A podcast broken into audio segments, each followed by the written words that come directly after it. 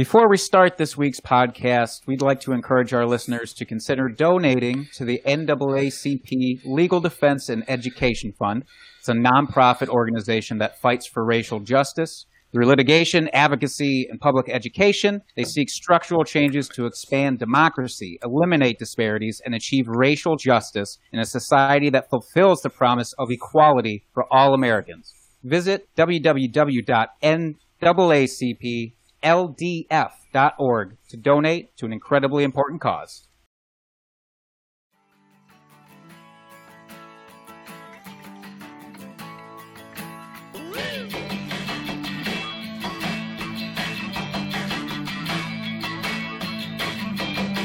Good evening, everyone. Welcome back to the Drinking and Talking Fantasy Football Podcast. Uh, we have a great episode this week with a great guest. Uh, I am your host, Dustin Lunt. Uh, I hope you are all surviving election night here as we are recording on Tuesday evening. Uh, but we won't be talking too much about that tonight. We, are here to be a distraction from everything else that's going on. So glad you're joining us. Uh, if you're watching live here on YouTube, uh, I should introduce my co host, I suppose. Jake, how are you doing this evening? God, finally, thanks for including me in your long-winded introduction, Dustin. no, I'm doing, I'm doing fantastic. As you alluded to, we have a fantastic guest tonight, and that always makes me happy. And the fact mm-hmm. that we are recording and not tuning into all that other garbage you were just talking about makes me even more happy. Yeah, absolutely. And with no further ado, our special guest for this evening, John Bauer. Good evening, John. How are you doing? Hey, what's going on, guys? I'm very excited to be here. Jake, you and I, we've had plenty of run ins on Twitter. We run the open bar together, and we've been DMing, you know, every now and again. But I'm so excited to be joining you guys tonight. Like you said, it's election night. I'm already a few glasses of this nice fine wine in, so let's keep the party rolling. That's right. That's right. Yeah, thank you for joining us. Uh, we we really appreciate it. So before we get into it, uh, why don't you tell everybody where they can find you, what you do, promote yourself a little bit here. You don't have to tell me twice. So you can find me on Twitter at the Bauer Club. I am one of the hosts of Dynasty Theory. That's at Dynasty Theory FF on Twitter and Instagram. And then also Fantasy Football Confidential, and that is every Wednesday night at 9 p.m. And that's at FF underscore confidential on Twitter and Instagram. And then later tonight, 9 o'clock Eastern Standard Time, jump on over to Dynasty Theory. As always, we have another great show lined up. But, you know, uh, we're working on a few things behind the scenes as we speak, hoping to roll that out soon. But uh, yeah, I'm just, again, super excited to be here with you guys we are super excited to have you. Mm-hmm. And not only because we've been DMing back and forth for so long, mostly clean DMs, if I can say that. For the most part, they've been fairly above board. I just hope those aren't released to the public because you and I. nah. Look, it's becoming winter time and I get lonely, okay? I don't think I should have to over justify it to our listening public here. Well, I say you have been a bachelor for a few days here, so I, am sure you That's are getting true. lonely. The missus went up north to do some hiking with her best friend to just get out into the open and do things before the frost sets in here. So I have been living that bachelor lifestyle. Uh, maybe that's my excuse for the Gard- Gardner Minshew esque headband that I'm rocking for our YouTube viewers here. Uh, it's just to make me more uh, acceptable to the general public. oh, Jake. All right. Uh, before we get into the meat of our episode here, uh, which we are we are talking pivots tonight. If you couldn't tell by Jake's headband for our YouTube uh, watchers, uh, if you are listening to this audio only, he is wearing a pivot headband that is from Friends if any of you were alive in the 90s and watched the show, you get the reference. Uh, but we are talking pivots this evening, uh, players that we are moving away from from one reason or another, and, and who we're going to pivot to. But before we do that, we've got to do our drunk, drunk, drunk, drunk, drunk, drunk, drunk, drunk, drunk, hammered drunk, drunk, drunk, drunk, drunk, drunk, drunk trade of the week. So Jake, lay it on us. Yes, we do. Well, before we even do that, just like you to want to skip the foreplay and go right under the sheets, Dustin. What are we drinking tonight? Oh, God. I personally, I'll take this here for the starters since I thought of it. Uh, I am drinking Boulevard Berry Noir. It is a sour ale. It's a berry sour ale. I thought in honor of John, who alluded to uh, drinking wine, this is the closest thing I really have to wine in my household, I'm, or, or that I would be willing to drink. Let's put it that way. I'm not a big wine guy, but this is like right on the verge here. And how I'm a big it? sour beer guy too. I, I like the uh like the sour monkey, and then I just got this other one. It's another monkey, um, but it's not as strong. And I figured, you know, jumping on a podcast, I want to be able to remember my time with you guys. So let's keep the sour monkeys away. But the wine's probably going to do the job too. I think that's sweet, 1st of all. Dustin, what are you drinking tonight? Well, since you shamed me here, uh, I am drinking uh, Delta Beer Lab, their Szechuan Peppercorn Helles. Uh, really tasty. And Delta Beer Lab, right out of Madison. We love to support them. Uh, it's not spicy, but it's got that just like hint of pepper to it. And it's really, really tasty. What is a Helles? Can you tell me what a Helles is? I don't know this. It's a lager. It's a fancy Oh! lager. okay. They Yes. couldn't have just said lager. God No, no, it. it's gotta be Always gonna fancy. Make me jump through hoops. No, it's it's you, Fair. you put your pinky up when you're drinking this one. All right. Well, now I feel like. All right. Well, wait, John. What kind of wine are you drinking? Hold on. For the folks who are winos at home, I shouldn't gloss over this just because I'm not a wine guy. What is your variety that you're drinking? tonight, and I had to look because I, I know it's red, but uh, we talked about this off the air. The cheaper the wine, the better. Once I take the cork out, it doesn't go back in. So I fully intend on finishing this nice Cabernet Sauvignon. I, I think I said that correctly. Nailed I- it. It's the nice 2018 edition. It's very aged. It's very uh. I don't know. It's dry, sweet. I don't know, but it, it's going to do the job, like I said. And I'm sure when I go on Dynasty Theory tonight, Mitch and Dan, they're not going to be annoyed with me at all. And I think that you, you sense the sarcasm. They get easily annoyed with me, so it should be a fun show later tonight. yeah, and you can just totally just throw us right under the bus by all means. Oh, I plan on it. I absolutely plan on it. All right, Jake, do you want to lay our drunk trade on us now? Is that okay? Is that uh, can we do that or Yes, now that we've hit all of the proper notes, of course All we right. can actually discuss this here. So Okay. this drunk week, drunk trade of the week comes from Reddit user Ocean OG. They traded Tyler Lockett for T.Y. Hilton right before the season because of the veteran quote unquote connection that T.Y. Hilton had with Rivers in the offseason. They said he was gonna fill Keenan's shoes. Yeah, was gonna. This is a redraft format. This was obviously right after the draft occurred. It's a PPR league. So imagine before week one, you trade away Tyler Lockett for T.Y. Hilton, thinking that you had just done the smartest thing you've ever done in your life. Gentlemen, what do we think of this drunk trade? John? Why don't you first of all, I don't know if you guys noticed, but multiple, and yeah, Dustin, I'm jumping right in. But multiple times, I've already had to take my glasses off. I, I'm all hot and bothered over here. The wine's kicking in. They're they're actually steaming up. I'm like, I can't wear these. I have to see your bright smiling faces. But that trade, oh man, and T.Y. Hilton, he's interesting because obviously he has the name recognition, T.Y. Hilton. And I have a few friends here in Pittsburgh. And, that's shocking that I have a few friends, first of all. That's very shocking. but I have to let people know that I do communicate with others outside of the fantasy world. Good call. But my one friend, he's in a league and he, he texts me trade questions, start sits, all that good stuff. And he drafted T.Y. Hilton. And we're going through all these different scenarios. And to clear some room, because it's a short bench, I said drop T.Y. Hilton.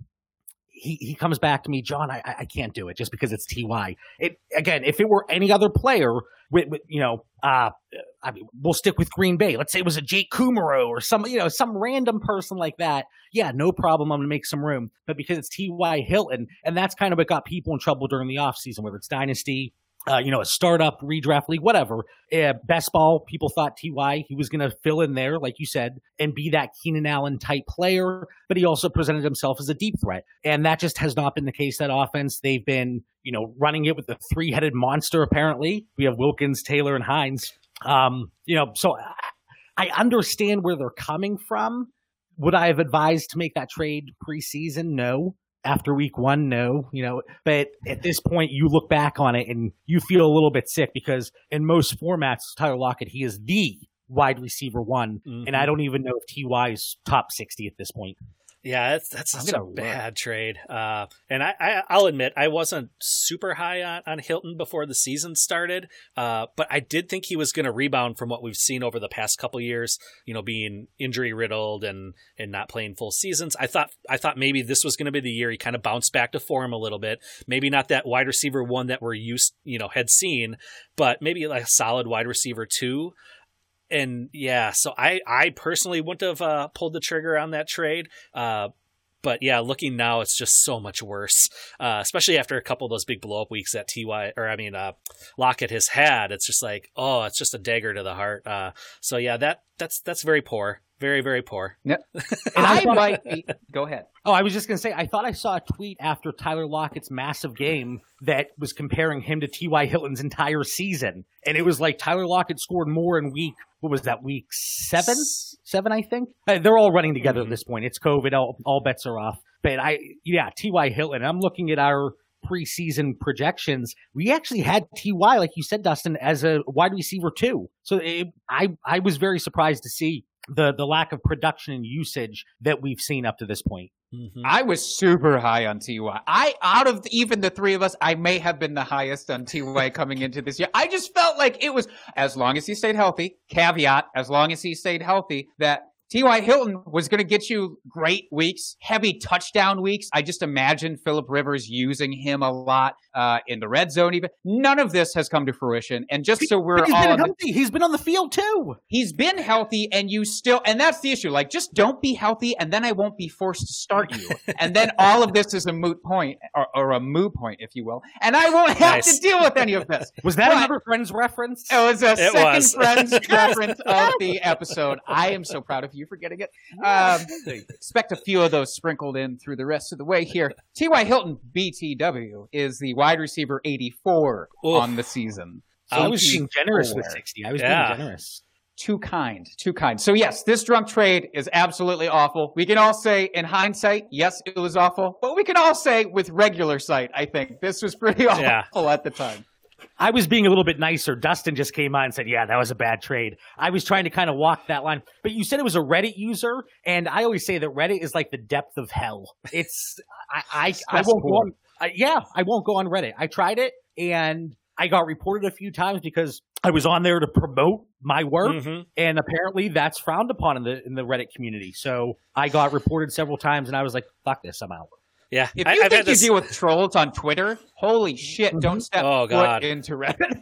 yeah yep i had the same experience i, I posted uh, one of our episodes here after the fact and got reported on one of them and then the other one i must have had a, at least a half a dozen or so comments that were just outlandish i was like all right give a guy a break for trying to promote his, his work here but you know whatever Can Uh, I point out uh, in the chat, by the way, Cooter Doodle, who is one of my all-time favorite people on Twitter, and if you're not following her, you're just, I don't know, you're in a hole somewhere. Uh, she threw out a third Friends reference saying Ty was on a break, so yeah that is a he's nice gonna reference stay on that break. that is really nice all right He is the Ross of wide receivers, isn't he? When we really think about it now. Well, just I- I don't even want, want to acknowledge her because I'm one of my co-hosts over on Fantasy Football Confidential, Linda G. I don't want her to get upset with me if I acknowledge Cooter Doodle in the chat because they have a little rivalry going. And Cooter Cooter Doodle, she's dumping the the truly down the sink. She's throwing. I have to assume it was a a, a Broncos jersey in the garbage. So I. I mean, yes, that was that was clever. It was good, but Cooter Doodle, I, we're not on speaking terms right now. I don't want to get yelled at by Linda. Big Sharks, Jets, trash talk Yes. happening between these two. anything else we need to cover with this or we just beat this to a pulp already yes. all right Squeeze that juice. All right. So we're going to move on here, uh, have a little discussion. I am calling this the what the fuck of the week. Uh, Javon Wims just trying to pretend he's Mike Tyson out there, uh, trying to knock someone out. What the hell was that? And, and where did that come from? I, I haven't heard any update on what was the cause of that uh, s- scuffle. But Now uh, I do have that. I do have that bit because Okay. that came out. I saw only the play with Wims, of course, going haywire on that dude. Now that same gen, and I forget the uh, defensive player's name, but he, the play prior or a couple of plays prior, had got up and poked uh, another dude's eye, one of uh, Wims' Mm. teammates in the eye, and so this it was, was Anthony. Miller. I think. I think it was Anthony Miller. There And you then go. Wasn't that the same guy that Michael Thomas punched at practice? supposedly. Like I'm, I'm fairly Yeah. certain. And Is it true? I don't know. yeah, that's I what they were so. saying. And then he was one of the guys. It was what last year when they tackled Tarik Cohen and they were going up to him like, "Oh, you're this tall," making fun of his height. He was one of the two guys there too. So he seems like a stand-up gentleman.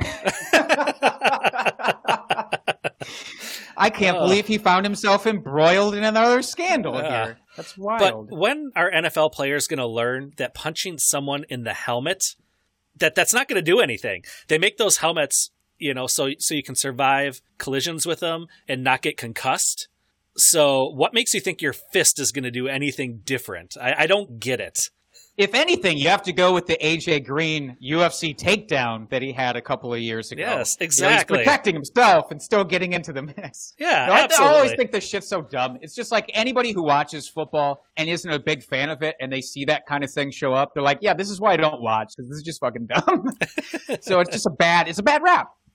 And it just as if we, we don't complain enough about you know reviews and timeouts, but now we have to deal with this as an interruption to the game. Like nothing infuriates me more, especially when I can't watch a game. If I'm just checking the ESPN updates and it takes forever for the next play to load, because I'm an absolute degenerate. I think you two guys, you're there with me, but I, I, I need the update. I need the update. And if a fight is stalling that, I'm not here for that. That's right. Get it together, Wims. That's what we're saying here. I think. Yeah, well, he's going to have a couple weeks to think about it here. So, uh, nice two game suspension, losing the paychecks. Yeah, maybe he'll consider it next time. And he's he's appealing. What is he going to say? No, I didn't do it. Yeah, That wa- that wasn't me. because I was literally, it overcome by Patrick Swayze from the hit film Ghost, and he was doing all of that on my behalf. No, shut the fuck up. Take your suspension.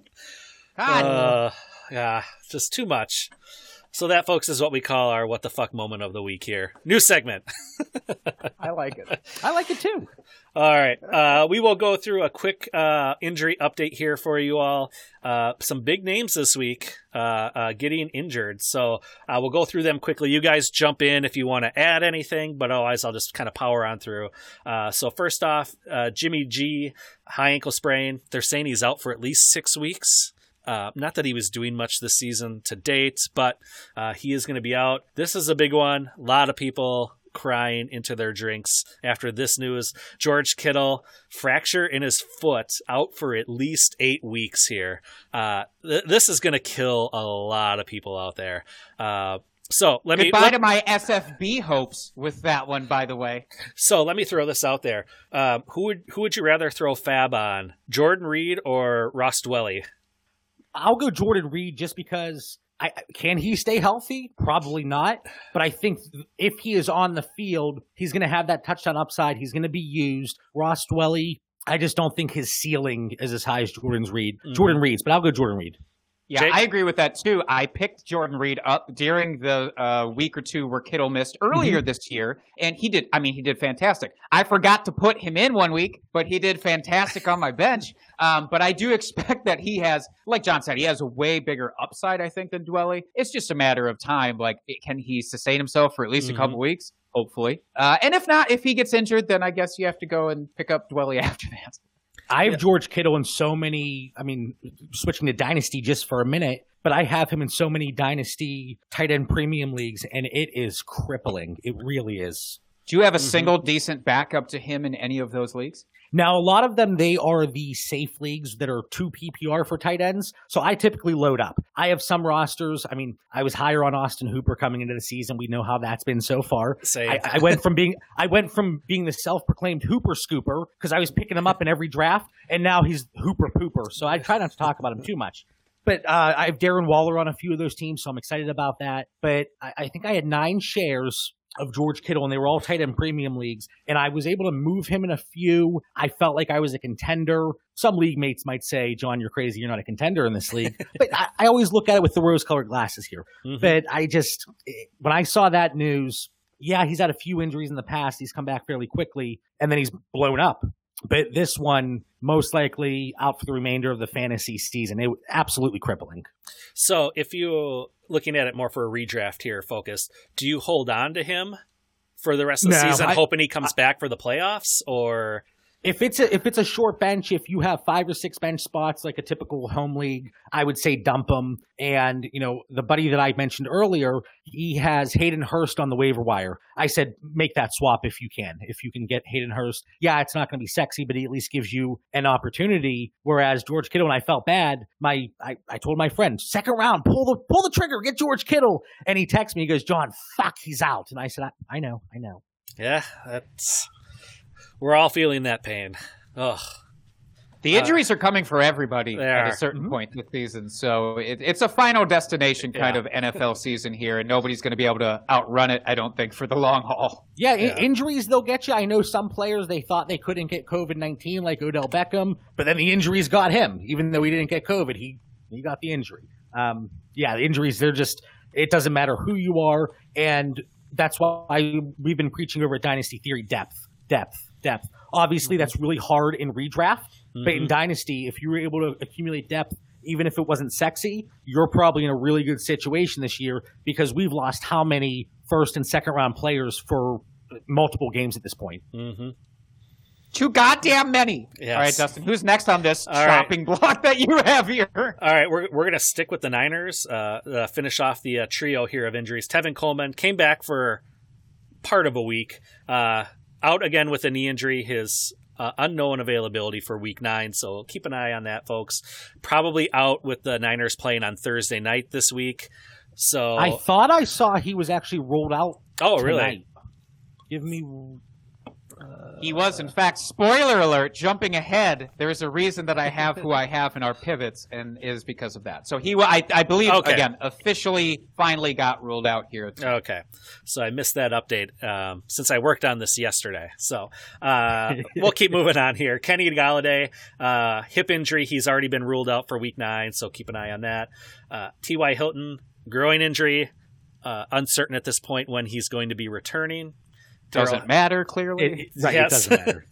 uh, Darrell Henderson, uh, thigh injury. Uh, Rams are on a bye this week. At this point, they're still saying it's uncertain if he's going to play after the bye week. So definitely keep an eye on that. Um, Diontae Johnson, left with an injury again. He's just going to be dinged up all season. I think I can't see him getting healthy uh, and and playing multiple weeks in a row here at this point, uh, which is really unfortunate because I thought he was going to have a really great season, and he's looked really good when he's been on the field. But you know what they say: availability is the best ability. So uh, Ridley, uh, he has a midfoot sprain, status unknown. Gardner Minshew, one for one for our homie here. Uh, thumb fracture, had surgery, unlikely to play in week nine. Already ruled out. Uh, uh, going with the six round pick. So that'll be interesting to see here. And then late breaking news Myles Gaskin out. Uh, expected to be out for three weeks with a sprained MCL. So those are injuries. Anything you guys want to comment on there? Yeah, once we get to the next segment, I'll be bringing up Myles Gaskin, and I, I, oh, I'm just I'm just so disappointed and upset. And I saw it. I was I, I messaged Jake right away, and I was like, "Well, it looks like I have to pivot from my pivot," and then I wanted to pivot again. So there's a lot of pivoting going on tonight. Almost, almost too many to count. Almost, almost. too many to count. But before we hit our pivots, Jake, do you want to hit us with our uh, ad read for the week? You know I do. This week's episode of DTFF is brought to you by Wyld CBD. Wyld produces the best tasting edibles on the market using real fruit and all natural flavoring. With flavors inspired by the Pacific Northwest, high quality ingredients, real fruit, and consistent dosing, Wyld has become one of the leading cannabis edible producers in the country. Wyld's new CBD line currently offers real fruit infused gummies. And Dustin, you're already going to be bummed. There is no uh, schnozberry in this list, but there is blackberry, huckleberry, lemon, and raspberry. Uh, they also have CBD infused sparkling waters in other assorted fruits. Uh, each gummy is dosed with 25 milligrams of CBD and can be purchased in a bottle of 10 or 20. Wyld CBD is offering our listeners 30% off their next purchase from wyldcbd.com. That's W Y L D CBD.com using the code POD for 30% off your purchase. Okay, on to the main event, as we like to say. Our pivots that players we are moving on from and who we're going to pivot to. So, John, you're our guest this week. Why don't you take the floor? So, the player that I'm pivoting from, that was pretty easy for me. But then you're going to see that I had some difficulty with the player I was pivoting to. But I'm pivoting off of Ezekiel Elliott. Now, there are dynasty leagues that are deeper, or, you know, there's injuries, there's bye weeks, and you're, you have to play him. I'm not saying, oh, under every circumstance, you got to bench Ezekiel Elliott. So that's not what I'm saying. But he's going against that tough Pittsburgh Steelers defense And yes, there have been some injuries. They just made the trade though to acquire the the linebacker, and the name slipping me, but the linebacker from the Jets. But he's going against the Steelers defense. Their implied total, the Dallas Cowboys, that is 14 points this week. So Vegas believes it's going to be pretty tough sledding. I think a lot of people believe that too. Ben DiNucci, he's already been benched. So we've gone through Dak, Andy Dalton, Ben DiNucci, and now they're going to the Cooper Rush possibly. So things aren't getting better. And the thing that really scares me with Ezekiel Elliott, last three weeks, zero touchdowns, only 157 total rushing yards, and four targets over the last two weeks. He was on pace for 112 targets prior to the last two weeks. And now two targets per week. That really limits his value and his ceiling. We've seen the fumbles they've been accumulating. And then Tony Pollard, he's been getting more and more involved and you know he's running more routes in comparison to what he was earlier in the season and it's just a recipe for disaster in my opinion for Ezekiel Elliott. Is he going to get 8 to 10 points? Sure in PPR but I would really limit my expectations if I had Ezekiel Elliott. And then really quick on the Steelers defense they have a 40% rushing success rate against them. To, to, for context, 51% is the NFL average. They are second best only to the Indianapolis Colts. So I don't know if you can look at this matchup with any sense of uh, confidence and think Ezekiel Elliott, I can rely on as a running back one. So I'm pivoting off of him. Now, guys, I don't know if I've ever had, whether it's Dynasty Theory, Fantasy Football Confidential, a guest spot, I've never had a trickier time coming up with a player. Initially, I had Myles Gaskin and I said I have to pivot off my pivot. I saw the news. Not only was I thinking about my redraft teams, dynasty shares, but I was thinking about uh, drinking and talking fantasy football in the show notes. I, I was like, how? Where am I going to go to now? And I'm running through the list. I didn't want to go with oh, pivot to Alvin Kamara, Christian McCaffrey if he plays. You know, I, I didn't want to be cheap. So I, I went on Fantasy Pros. I, I, looked at the guys going below Zeke in their weekly rankings, and it, it's ugly, man. It's ugly. But I'm going with and Jake, I appreciate you, man. I appreciate you. And it's one of the reasons I wanted to do the show because if you went the other way, I wasn't going to join you guys. But you kind of came to the, the, the defense of David Montgomery. And I'm one of the few people. I jumped in there with you. We were trying to stand strong. Has it been sexy here in 2020? No. It sh- certainly wasn't sexy in 2019. But David Montgomery, he's going against the Tennessee Titans defense. And I talked about success rate for the Steelers defense, where they were second. Tennessee Titans, they were ranked 28th. So not very good. They they released some veterans off the defense today, and I know that uh, the Chicago Bears offensive line. There are a few players going into COVID protocol. Some players are missing, and that's why I was like, should I pivot off of this? But I was like, no. Just like Jake did, I'm going to stand tall, stand strong. Yeah. I'm, I'm, I'm talking to the viewers of of drinking and talking fantasy football and saying David Montgomery will outscore Ezekiel Elliott in Week Nine in full PPR. So yes! it's happening. It's happening. And I don't make I try not to make guarantees because if I make a guarantee, I always fall short. And Myles Gaskin was one of my guarantees, and that went really well. Um, but yeah, David Montgomery, I, I, like him here in week nine. I've liked him throughout the, the regular season here. Is he a sexy pick? No, but he does offer that upside in the passing game as well. And the Tennessee Titans, they've been giving up some touchdowns to running backs. James Conner, Gio Bernard, David Johnson, they've had solid games against this defense. So I think David Montgomery, if there are issues on the offensive line, he's going to get a lot of checkdowns there. So I, I'm very excited to see what he does this week. Yeah, I like that. He was one of my uh my if we had time for a second pivot player, he was my running back pivot. Uh, for a lot of the same reasons you said. Uh, here's his schedule for the rest of the season, teams he's going against, and it's just he's got such great opportunity. As you said, he's got Tennessee this week, going against Minnesota next week, which tough matchup. Uh, then he's got his bye. Then Green Bay, Detroit, Houston. None of those scare me whatsoever as far as defenses. Plays Minnesota a second time, division game, but then ends the season with Jacksonville and Green Bay. Like those matchups, with the exception of the two Minnesota games, are just money. Like he should he should be able to eat to steal Zeke's uh, uh, a thing there. He should be able to eat the majority of the season, uh, and I, I love that call. He's not even just stealing his fantasy points. Now he's stealing his catchphrase. That That's is right. fucking cold. That is stone cold, and I love it. I, And that's what that's why you have to pivot off of Zeke because now he has no fantasy points. He has no catchphrase. He's useless here in week nine. what even is he at this point, right? He's not David Montgomery, who's going to. I do love that you said that, though. I just feel like Montgomery gets shit on so much. Mm-hmm. And I am not a guy to say that he is a world beating running back, that he is this top five in the league talent, or anything of the sort. But you have to just respect one, his volume. And two, what he's been able to do behind a suspect offensive line, at least in terms of the running game. And just based off of those two factors, like he's going to do enough. He's going to do enough to make you happy. And you add a touchdown or two on top of that, which hasn't unfortunately been his forte so far. The positive Would you say his. Forte? Another Chicago Bears reference? I, I don't want to drop this mic because it will be a loud uh, sound uh, for the, the listener, but yes. Yes.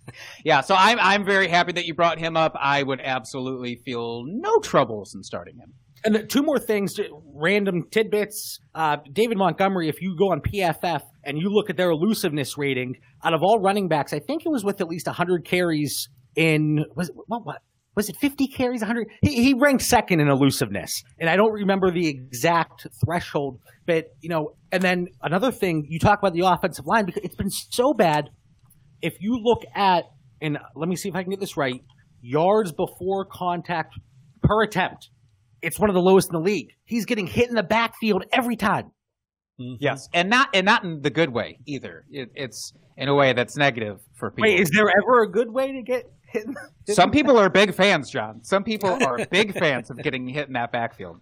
You you got to explore Reddit a little bit more clearly. Yeah, a little comment from the chat here from our friend Mike, uh, friend of the show. He says, "John, you're sexy, even if Monte isn't."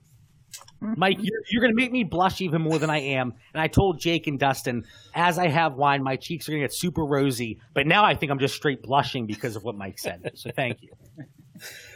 All right, Jake, why don't you hit us with your pivot? Okay, I'm going to pivot from a Thursday night backfield to a Thursday night backfield. So if you had planned on starting a Green Bay running back, I am encouraging you, please don't do that this week. It was already a bad, bad matchup for them. The San Francisco 49ers, second fewest points per game allowed to running backs even Aaron Jones was going to have some troubles going against them. It looks by all accounts they are very pessimistic that Aaron Jones even starts. I'm just doubt I and especially for this kind of thing like just pretend he's not.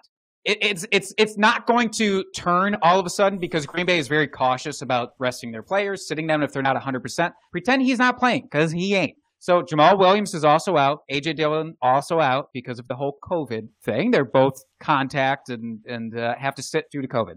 So you have Dexter Williams, a player that has bounced on and off the practice squad for the last year and a half. Uh, and you have Tyler Ervin, a guy whose main move is just to run back and forth really fast uh, pre-snap to try and distract the defenses. I think together I read that they have like 15 actual rushing attempts between the two of them on an NFL setting. I'm not starting that against San Francisco, so don't get cute.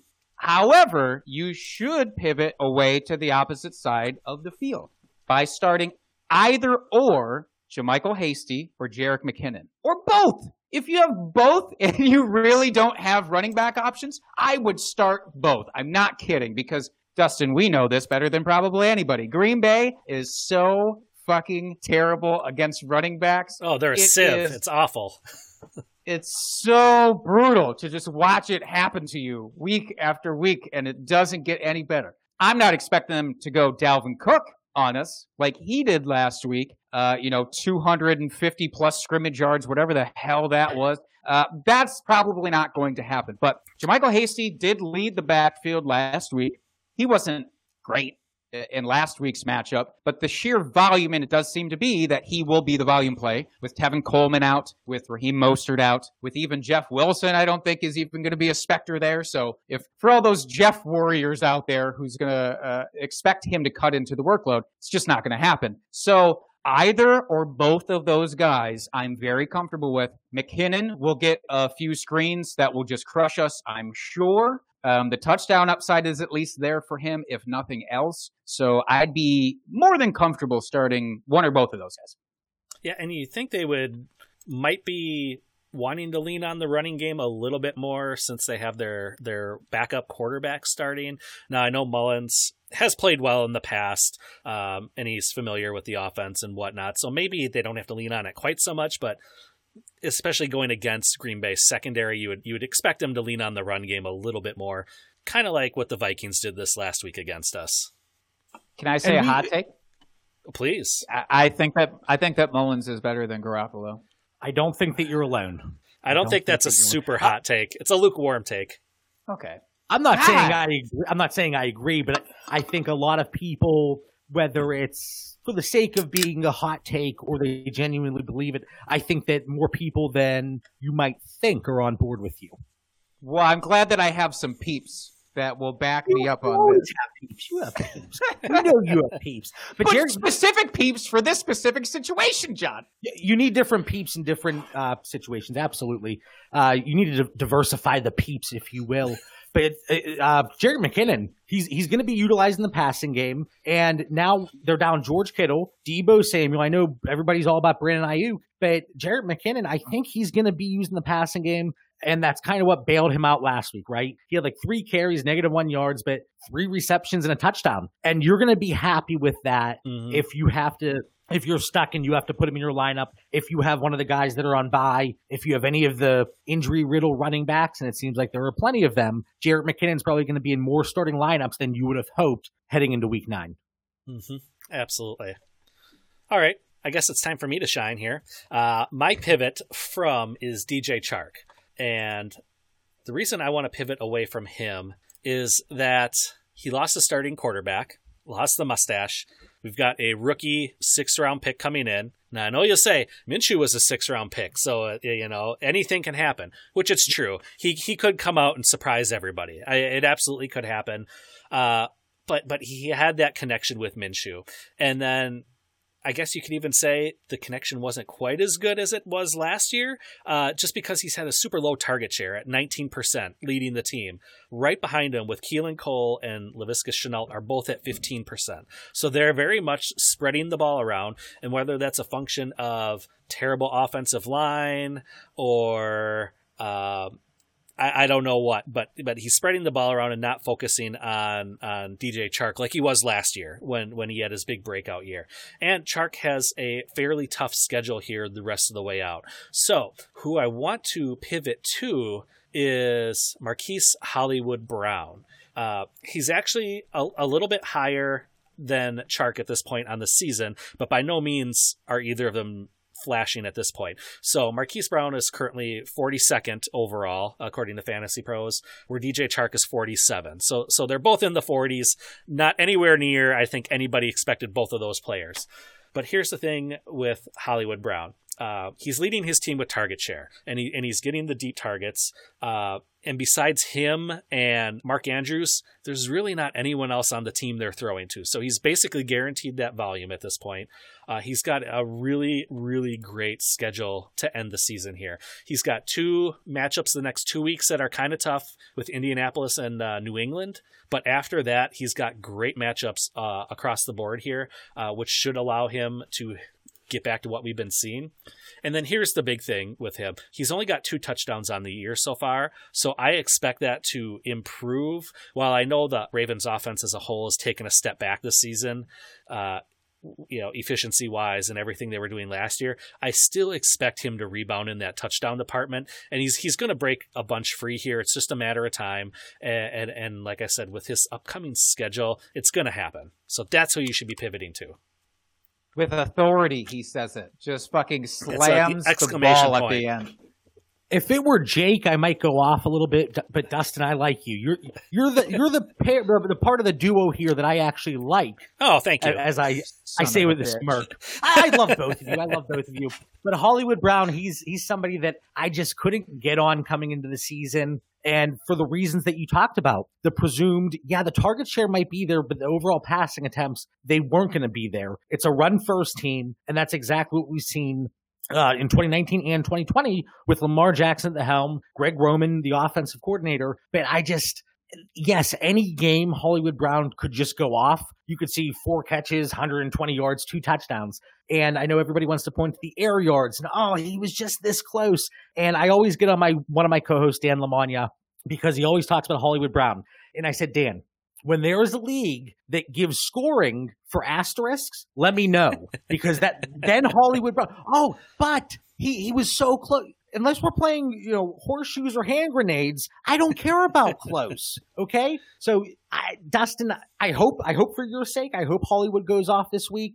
I just, I could see another dud, uh, but but again, the ceiling is there. There's no, there's no arguing against that. Could so you're saying that Hollywood is currently a C-list celebrity, and maybe you'll catch him uh, in a B movie, and that's what your hope should be for this week. Am I hearing that right? Yes, I'm th- I'm expecting him to be a B list B list celebrity uh, for the rest of the season, Spade, if you will.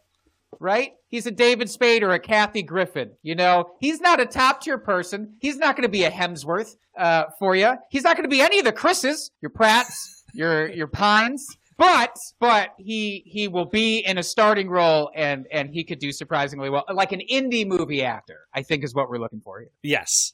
Have I See, gone too far off? With the analogy. No, no, that's See, perfect. I, I went a different way with it on Fantasy Football Confidential the one night. I and just the way I the same way I got on Dan, I, I get on Troy over there on Fantasy Football Confidential because he's a big Hollywood guy. And I said, Troy, what was the name of that movie that just came out with Brad Pitt? Once Upon a Time in Hollywood. It's in the past. Don't worry about things moving forward because Hollywood, he's not going to be relevant. And since I made that declaration, I'm going to give myself a little pat on the back because he hasn't really been that relevant and somebody that you can't trust in your starting lineup. But yeah, the one week that you bench him, Dustin, he's dropping 30 mm-hmm. points. You know it. Oh, absolutely. And like I said, I'm not oh, expecting him to be a wide receiver one from here on out. But uh, like I said, for this exercise, pivoting away from Chark, because I just.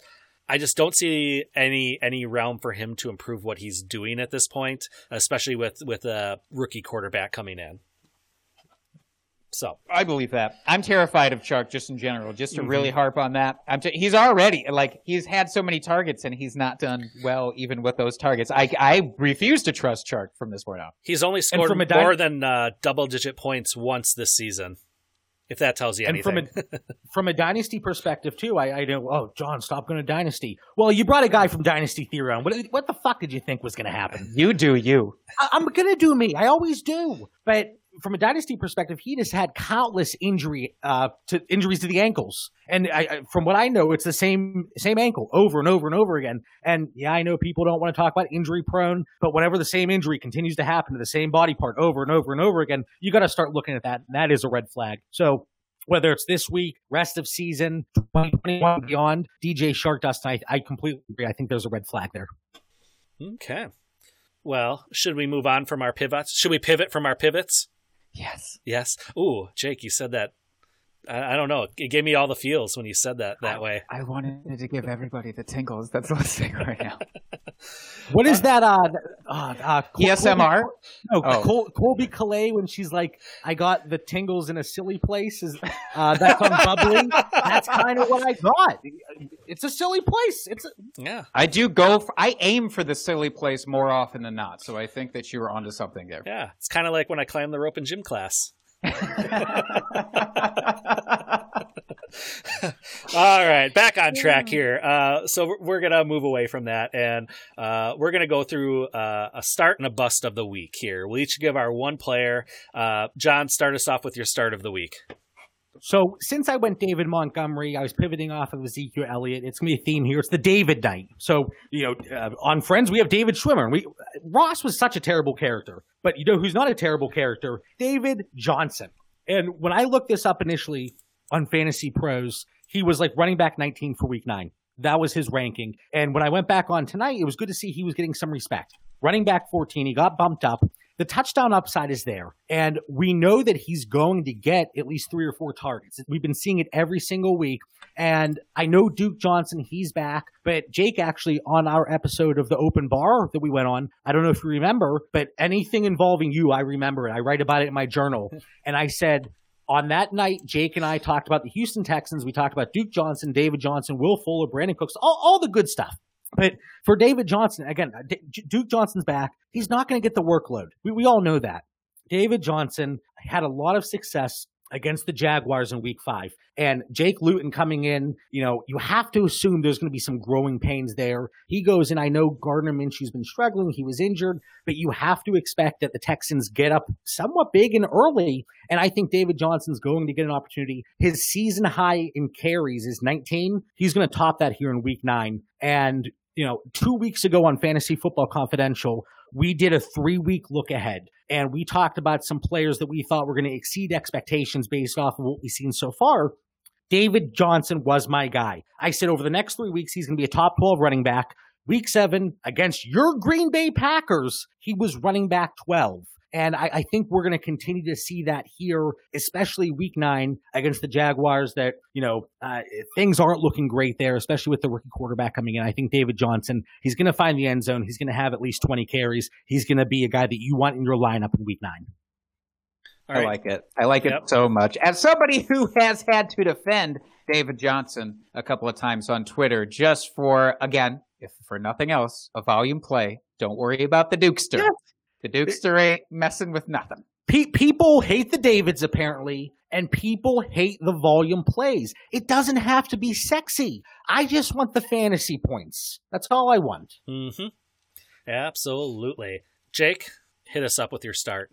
So, in honor of this episode, I actually last minute pivoted again from what I had on here. I had listed Noah Fant who is a great play this week. He's a great play. But nobody's not playing Noah Fant this week because tight end is such a hellhole more than normal that you can't, there's nobody who has Noah Fant that probably can't uh, play him. Like you have to play him if Noah Fant's on your roster. So I'm not going to waste your time with this one. I'm going to do a last minute pivot. I need to instill some confidence in some folks here.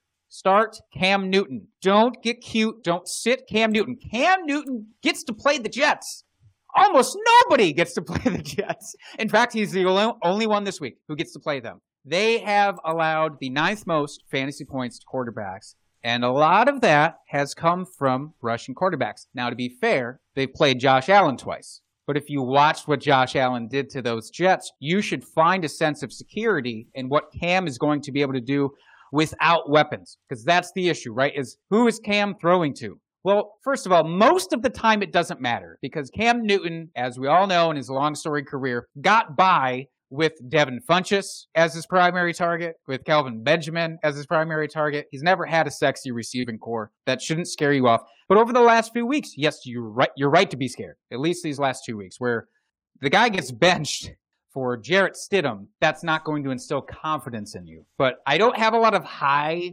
highbrow analysis for this. I just need you to know how bad the Jets are against Russian quarterbacks. And because that is basically all you can count on Cam Newton for, you cannot sit him in Superflex or two QB leagues. You just can't do it. Mm-hmm. Great. Agree. I, I have a few shares in Superflex leagues, and I'm firing him, him up. And actually, I, I, would say with confidence. You know, it, I mean, it helps that I have really no other options because of the bye weeks, injuries, everything else going on in this crazy year. But Cam Newton playing the Jets, and I actually think this could be a, a I don't, I don't want to use the the overused word that everyone uses. It's a it's a sneaky week for James White. I think. I think he really could you know have a solid game here. I, I think we could see a touchdown touchdown out of him, a rushing touchdown from Cam, and you're going to see solid results from Cam. So I agree with you, Jake. Mm-hmm. All right, and my start of the week here is Marvin Jones going against Minnesota. As we said earlier, Kenny Golladay is out. And we saw last week when, when Kenny Golladay went out, all he did was get two touchdowns uh, in, in in the putrid loss against Indianapolis. Uh, he's he's going to be the number one here all week. Yeah, we might see some uh, some Cephus there sprinkled in, uh, like we did when Golladay was out to begin the season. But Minnesota's pass defense is not great. And he's going to get the volume this week. And and like I said, all he does is scores touchdowns. Uh, he he's scored eight to ten touchdowns pretty much every season he's been in the league. I know Jake and I talked about this uh, in, in the off season here, and and he's he's gonna just light it up this week. So start him, book it. It's a done deal. Was it against the Vikings last year that the four touchdown game? Was it last year or two years ago? He put up four touchdowns against the Vikings, I think. I think that was mm-hmm. last year, if I'm not mistaken. Mm-hmm. It's what got me to make a beer bet with you, Dustin. Was I was so riding high on the confidence of that game. We made a much uh, lauded beer bet on my part. I just can't shut the fuck up about it. But we made a beer bet for over two weeks. All he had to do was score 125 yards in those two weeks, and I think that came on the heels of that game, if I'm not mm-hmm. mistaken. Yeah. yeah, and he came about what four yards short in the end. Two, two yeah, fucking yards was, short of that uh, yeah. final marker. Now, I will. Can I throw out for DFS? I would actually really consider Qu- Quintez Cephus in this, just based on like how cheap he's going to be. I, just as a pivot for you daily fantasy folks. Not that I'm any sort of guru, but it just feels like it's a good week. Mm-hmm. What about uh, Marvin Hall too? Right, I, he he had a solid game. You know, I, I don't think he's going to be relevant with Kenny Golladay in the lineup, but you know, my, my wall back here I have Calvin Ridley in the middle, injured. Kenny Golladay over here, injured. Michael Gallup might as well be injured. But last year, so looking at Marvin Jones, it was week seven, 10 catches, 93 yards, four touchdowns against the Minnesota Vikings. Hmm. Is that going to happen this week? You better put, your, put him in your lineup like Dustin said. Yeah, it could. It very well could. All right. First of all, John, protect that bottom left jersey with your goddamn life. After you just rattled off all of those names that are injured or should be injured, you treat him That's with right. respect. no, no, he's safe because he already came off of an injury. He, he's fine. That's he, true. He missed right. some time. There, there was a stretch where you know, Davante Adams, Allen Robinson, Calvin Ridley, they were three of like the top eight fantasy receivers this season. And every night on Dynasty Theory and Fantasy Football Confidential, I would kick back and like, yeah, look at this wall. I call it the wall of targets. And then it was like, I'm going to start putting X's over them every time they get injured. it's just, uh, please, yes, Davante Adams, stay healthy. Just an absolute monster. And I think going back to Dynasty one last time, just one last time, I think he needs to be in the conversation. I know he's older and he's he's getting ready to, to go in the grave because he might as well be dead in Dynasty. But I think he needs to be in the conversation for the wide receiver one in Dynasty. I really do. I really believe that just be, he could put up 40 points any given night. Talk about tickling my silly parts. Sir, you've just done it because, yeah, I'm all aboard. Same here. You're not going to get any arguments uh, uh, from this podcast here. All right, let's move on. Bust of the week, John. Oh, really quick. I'm, oh, so sorry. Oh. I'm so sorry. Jake, again, I, I have a, kind of a weird memory. Like I, I remember everything for better or worse. But you and I jumped on with Kate and Michelle on that live feed the one night, and this was, oh my god, this was it was months ago. Mm-hmm. But I said a guy that I liked coming into the season was Jace Sternberger. I don't know if you remember. We we were right on saying a tight end. It was just the wrong one. It was the wrong one. It was the it was the right track. It was heading towards the wrong town or we just got off a stop too early. Uh, okay, I'm just making your analogy worse, but you're right. It was the wrong guy. it was so fr- and this is two years in a row now. And next year, I'm not going to fall for it. Two years in a row, Matt LaFleur during the offseason said, going into 2019, Geronimo Allison, he's my slot guy. Bust. This year, Jace Sternberger, he's going to be using the slot bust. So next year, whoever he says is the slot guy, I am not going to pay attention. and then he's going to have 180 targets next year. Yes, I'm going to pivot, pivot, pivot, pivot. Yes.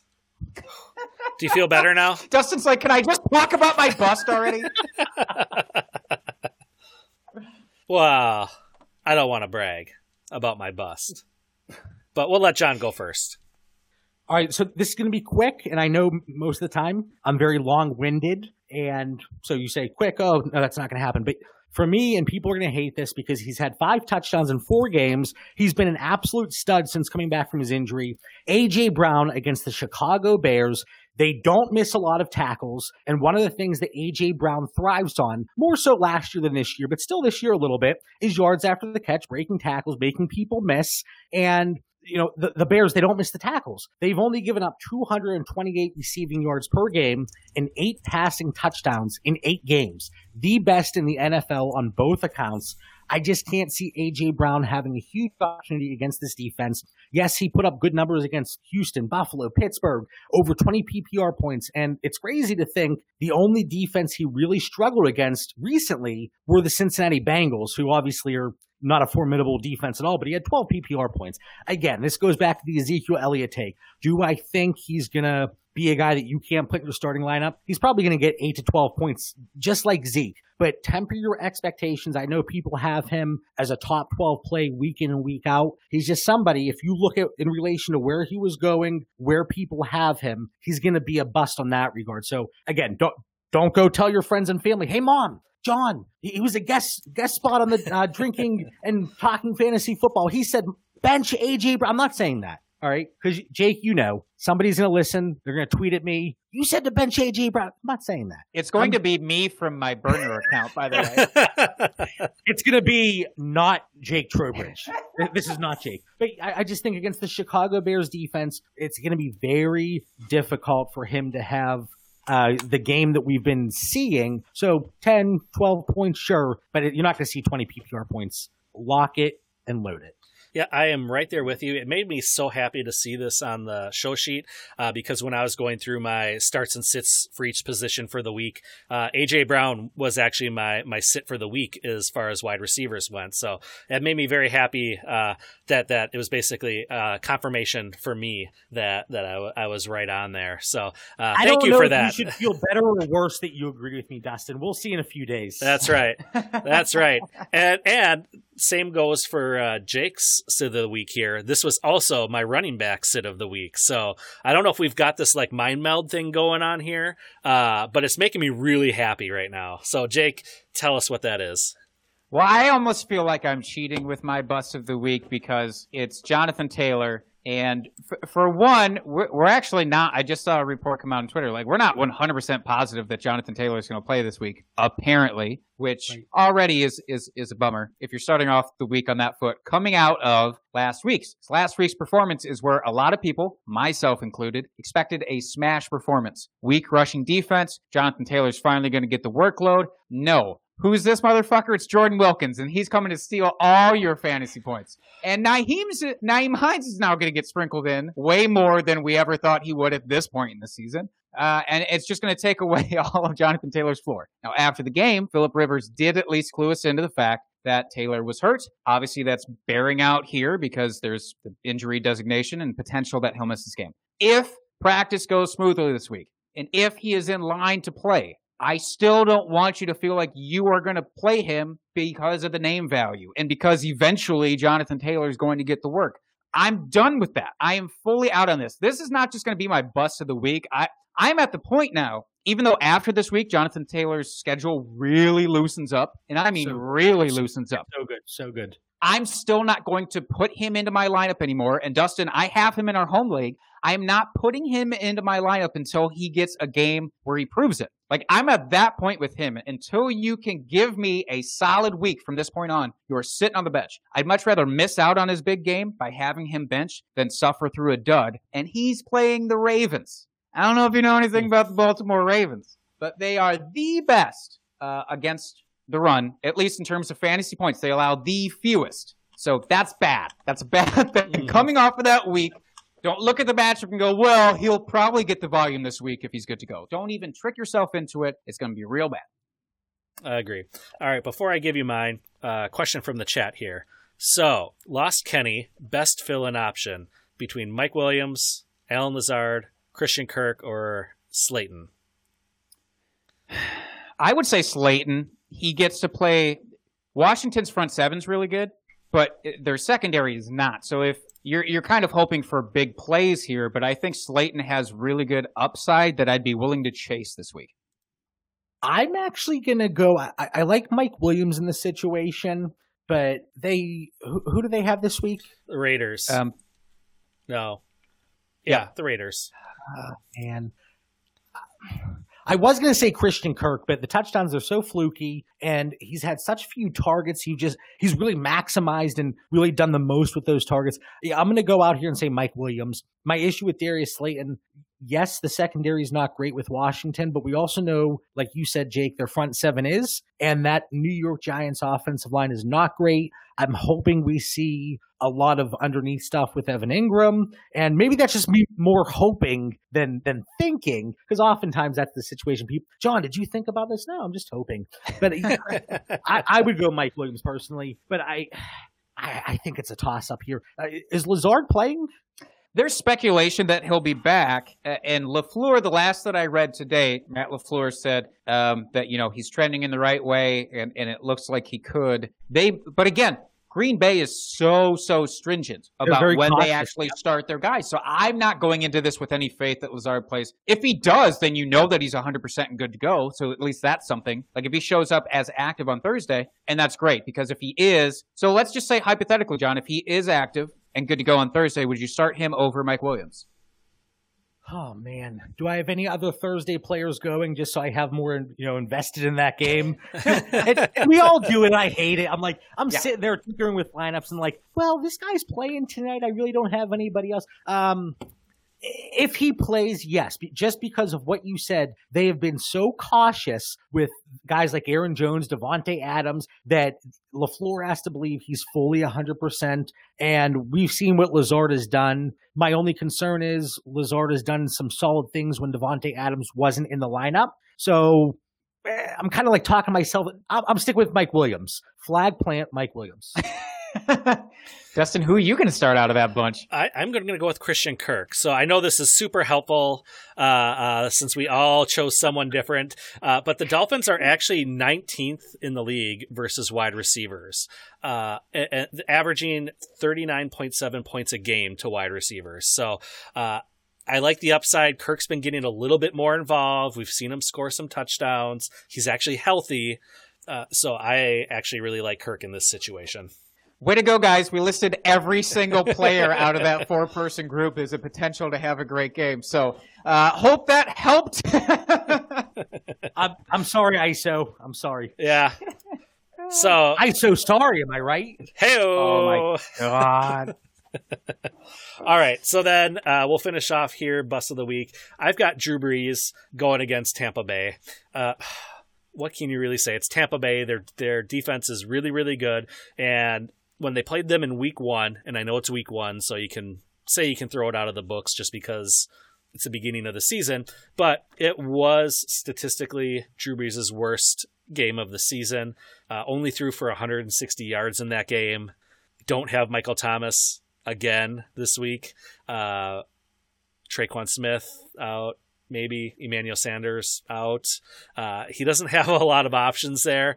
Uh, so he's just not doing well. He's I think he's fallen off the cliff, so to speak, and you've got to have a better option out there other than Drew Brees. So stay away from him. When I first saw the show notes, I got excited because again, I've been known to ramble from time to time, but I thought it was one from every position. So start quarterback, running back, wide receiver, tight end, bust quarterback, running back, wide receiver, tight end. My quarterback bust was actually Drew Brees. Um, so I could not agree more yeah. here. Wait, if I know yeah. how to point in this thing, so I can point to you both having nice. matched up. That worked. That really translated not only for the visual people, but for our podcast listeners as well. That was terrific. No, I like that. But although, if you're Daniel Jones, apparently uh, the Tampa Bay defense isn't really that bad. Which what? what apparently that? All right. So, do we want to highlight a couple games that we're interested in looking at here coming up for Week Nine, whether it's just fantasy or real football reasons? I will defer. I, I, want John to at least throw an option out there. Is there a game that you're interested in? Give me, Jake. Can you start? I'm pulling this up right now. Oh yeah, I I will absolutely start. Yeah. If there's one game that I want to see this week, and just from a purely selfish fantasy perspective, it's Carolina at Kansas City. I want to see. It's going to be tough for Teddy Bridgewater. I think. I didn't know what to do with him this week. He's in my Scott Fish Bowl. I have no options. I'm starting Teddy Bridgewater, but the Kansas City defense is no joke. So what can he do? Can he get all of his guys? Looking at you, Robbie Anderson, can he get you involved enough uh, to where he's going to make all those pieces relevant? I think this is a huge test. Um, obviously, Carolina is so weak that it's just going to also be a spectacle to see how many points that Patrick Mahomes puts on them. I'll be very interested to track that as well. First of all, you mentioned Scott Fish Bowl, and I, I, I love Scott. Talk to him constantly. But fuck that scoring this year, man. Lamar Lamar Jackson, I took him fourth overall pick. He is almost unstartable. Brutal. But, he'll put up he'll put up twenty some points in a regular league, and then Scott Fish Bowl, I'm like, oh yeah, I'm having a good night. Four point seven, what? And it's just oh my, that is brutal. Negative Um, points for incompletions are Yes. crushing me. Yep. the incompletions, the sacks. I mean, it's just. I mean, Lamar gets away. You know, obviously he's mobile, so he's not getting too many sacks. But when you're firing the ball off at 55 percent completion percentage, I'm like, can I? But my other quarterbacks. Dwayne Haskins, Sam Darnold, and Ryan Fitzpatrick. I, I got nobody else. Um, but that that's too much negativity. I, I can't get too depressed here. this week, I really like the Chargers and Raiders. I really do. I there's a lot of fantasy relevant assets, and that's kind of what gets me excited. Neither defense is that fantastic, and I think you know I think we're going to see a lot of points there. And I, you know, uh, Jake, you said for selfish reasons. For for me, I'm not one of the people that's going to say, "Oh yeah, that game it was so great. It was it was smash mouth, hard nosed football. It was 13 to 10." I want points, baby. Put up points. I don't care if it's sloppy. I want to see points. And I think this game it has the potential to maybe be one of the highest scoring games of the week. Hmm Yeah, absolutely. Yeah, and the game I'm most interested in taking a look at is the Seahawks versus the Bills. Uh, I, I want to see this Bills offense really just light it up. And I, again, like you were saying with the uh, Chargers and Raiders, this could be a very high scoring affair. Uh, just we know the Seahawks defense is absolutely terrible, and Josh Allen has cooled off a little bit from what we saw at the start of the season, but I think this is where he can get back on track. And we know Seattle can put up points at, at a will here. Uh, so I think this could also be a fairly high scoring affair, and I'm, I'm interested to see that. And I, I think it could be a really great matchup. I hope that we see the Josh Allen from the first four weeks just because he is one of my most rostered quarterbacks across the board. I was getting him in rookie drafts and startups when he was dirt cheap. And the first four weeks, I was tweeting at people. I was like, where are all the haters now? Show yourself. And in the last four weeks, I'm like, no, no, I, I, delete tweet, delete tweet, delete tweet. It's. I hope that we see the Josh Allen from the 1st four Mhm. weeks because it, it- I mean, yeah, there have been some you know issues along the offensive line. So, some players were missing time. I mean, the defense, some players were missing, but I don't know what it is. I mean, John Brown uh, being out of sync there, I, I don't know. Mhm. You still have Stefon Diggs, Cole Beasley, Devin Singletary still, still there. Zach Moss, he actually stole some touchdowns there uh, in week eight, but I hope that we see the Josh Allen from the first four weeks. And if anybody can make it right, I think it's a Seattle defense. hmm Yeah. All right. One last thing to talk about here before we, we sign off for the evening. Um, I threw out this beer bet here to Jake the other day, and he said he needed to think about it and and maybe have a couple beers before he made up his mind. So I, I hope hope you've made up your mind. But my my beer bet here Wait, can I pick a side and get in on it, one Oh. way or the other? Absolutely. Absolutely. Yeah. So I think that this week Nick Foles is going to throw for more yards than Ryan Tannehill, and they're playing each other. This is such a fucking gross bet. I'm just shamed that you thought to write this into our show sheet. That's what I can't get over. I never said it was going to be sexy. Type this in.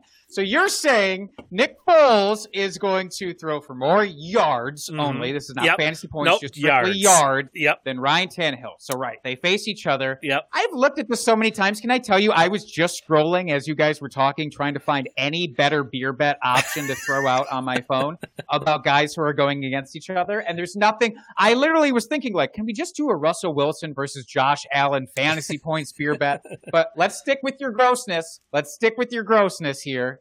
Now, John, I do want to let you in on what happens if you lose this thing. I don't know, I don't know if you've seen a losing beer bet here. I'm listening. t- typically, the loser of the bet has to chug uh, one of the more disgusting beers that the other person can provide. Now, here's where it gets interesting because I, first of all, think we've already talked about kind of moving this in a different direction because it'd be very difficult to get you a gross beer. Obviously, from our end, we live right next to each other. It would take a lot of mailing work to get you this. What I, I could, I could go pick one up. I, I could pick one up. but I was thinking, Dustin, you tell me if I'm crazy here. I think a way to go about it. We are both big fans of the show Brooklyn Nine Nine. John, have you ever watched the show Brooklyn Nine Nine? I have seen several episodes, but I have not seen it all the way through. Okay, now we just finished Halloween. Now, one of the through lines of this show is every Halloween they have an episode where there's a heist, and the loser of the heist has to, you know, there's a not a monetary thing, but there's some other factor involved. But they also have to look the winner in the eye and tell them what is it, Dustin? You are a genius slash great No, you, you detective, are, whatever the you hell are, it is. You're an amazing detective slash genius.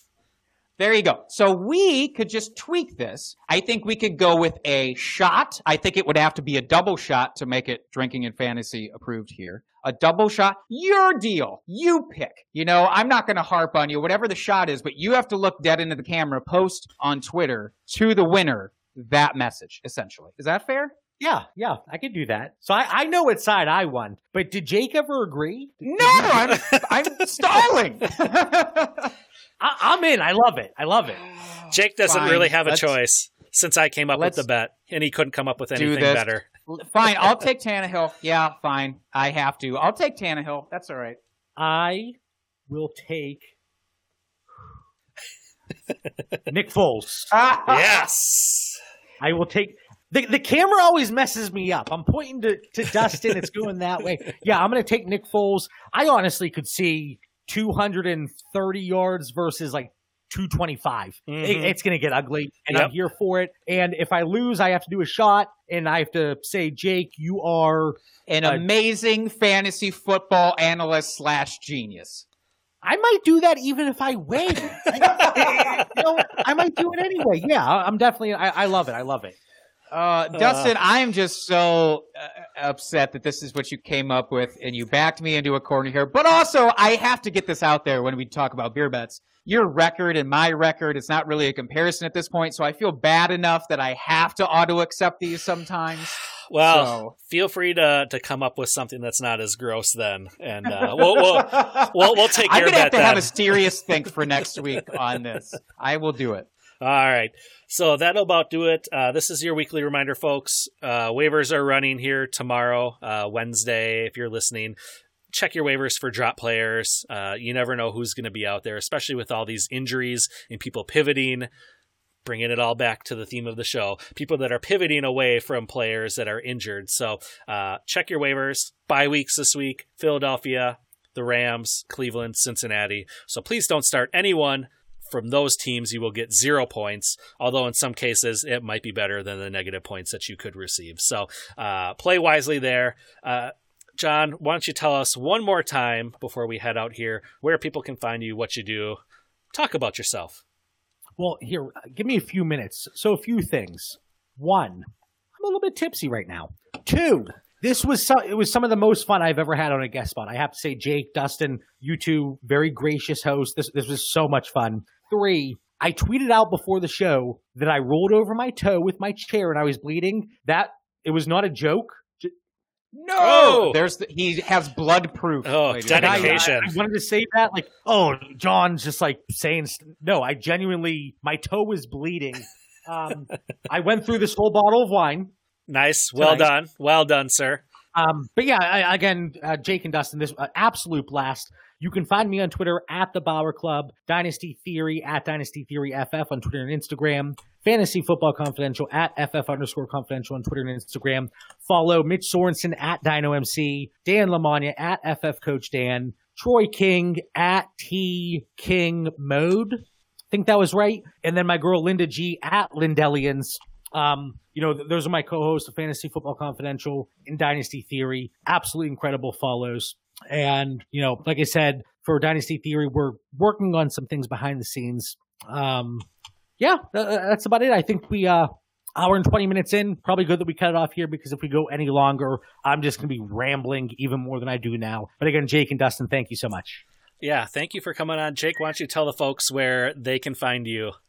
Yes. Well, again, thank you so much, John, for coming on. And to our watchers of YouTube, in about 40 minutes, you'll be on with Dynasty Theory, and you need to transpose yourself over there to watch Dynasty Theory. But you can find me on Twitter at Jake Trowbridge.